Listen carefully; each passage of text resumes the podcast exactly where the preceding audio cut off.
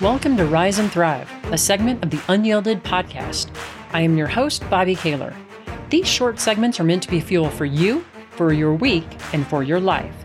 If you are finding value in these, and if you haven't done so already, make sure that you hit that subscribe button so that you never miss another episode.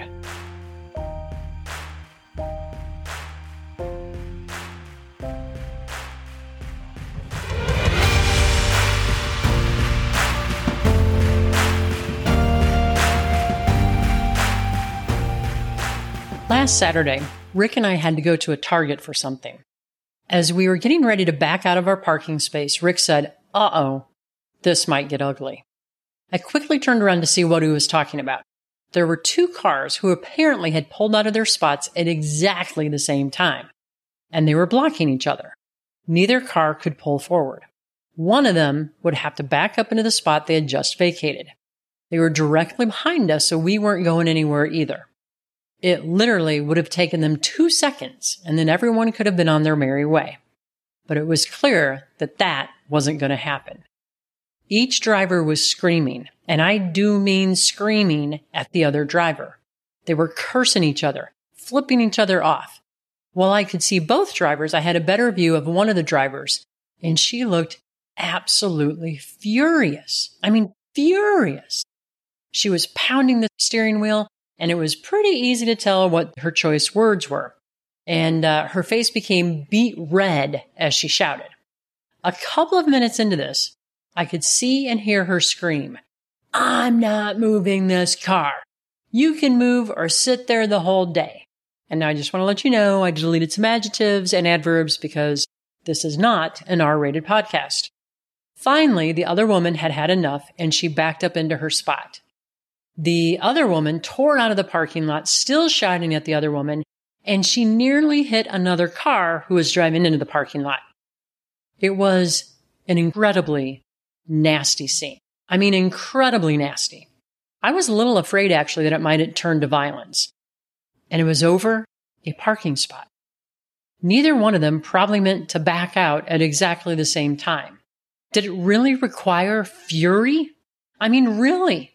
We are making our lives a lot harder than they have to be. A couple episodes ago, I talked about how we take a neutral event and we turn it into something bad. This didn't have to be a bad thing. It happens. And think about the toll that it took on both drivers and their passengers and the bystanders.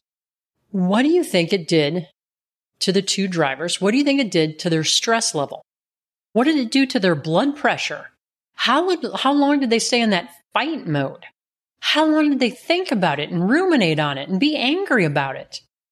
This is another reason why I think that mental fitness is so important. And I want to be really clear here. I am saying mental fitness and not mental health. Mental health is also incredibly important, but that's not my field. Mental fitness is the ability to respond to life's challenges with a positive mental mindset rather than a negative, neutral, or stressed mindset.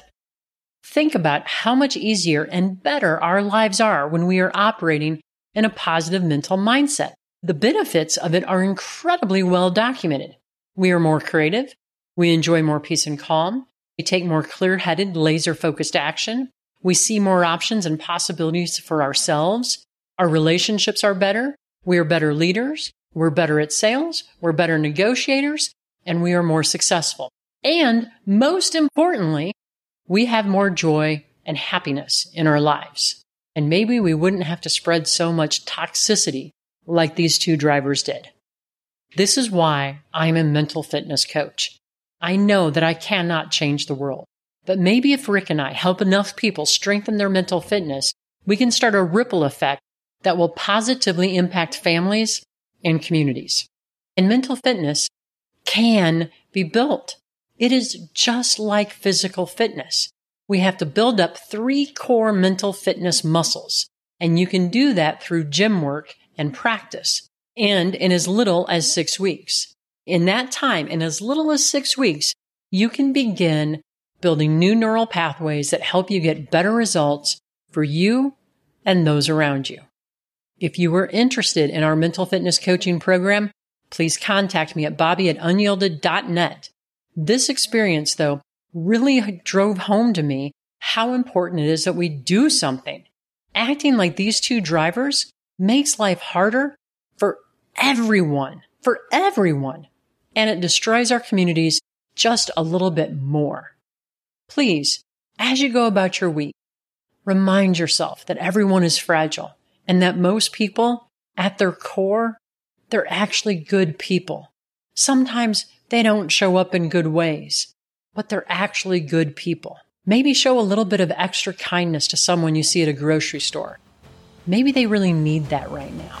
If we work together, maybe we could all rise and thrive.